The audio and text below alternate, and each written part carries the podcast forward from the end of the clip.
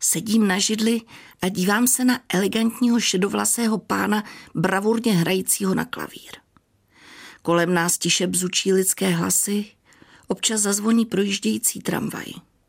Jsme v kavárně Slávy a v Praze a ty ukázky Beethovena, Hapky a Chopéna pianista právě zahrál hlavně pro mě. Cítím se neuvěřitelně krásně a už čtvrtý den v řadě.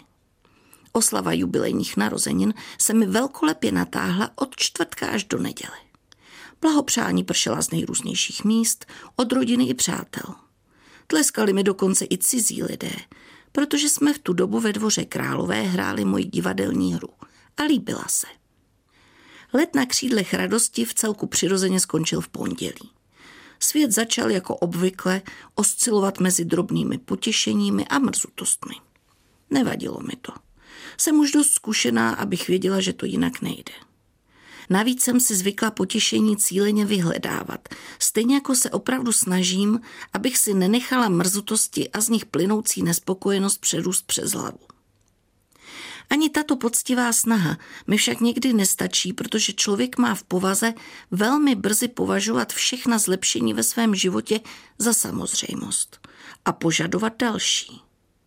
V zásadě to není špatný přístup, pokud se ovšem nepřekmitne do extrému, tedy hledání nedostatků na čemkoliv. Od právě snědeného oběda až po povahu svého partnera v domění, že určitě existuje lepší varianta, kterou osud dotyčnému zlomyslně upřel. Věřte, že není přímější cesta k trvalé nespokojenosti. Vánoce jsou pak obdobím, kdy se běžná oscilace mezi příjemným a rozčilujícím umí pořádně rozkmitnout. Pocit štěstí a pohody dělí od vzteku, smutku a zoufalství jen tenoučká a velmi snadno překročitelná hranice. Pokud chcete mít opravdu hezké Vánoce, musíte na tom vědomně zapracovat. Jen tak máte šanci si je užít na křídlech radosti. Takže vám přeju, abyste letošními svátečními dny projeli na vysoké vlně a nenechali se potopit.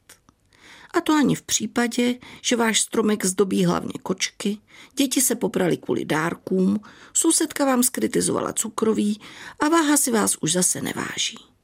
Ta radost za to určitě stojí.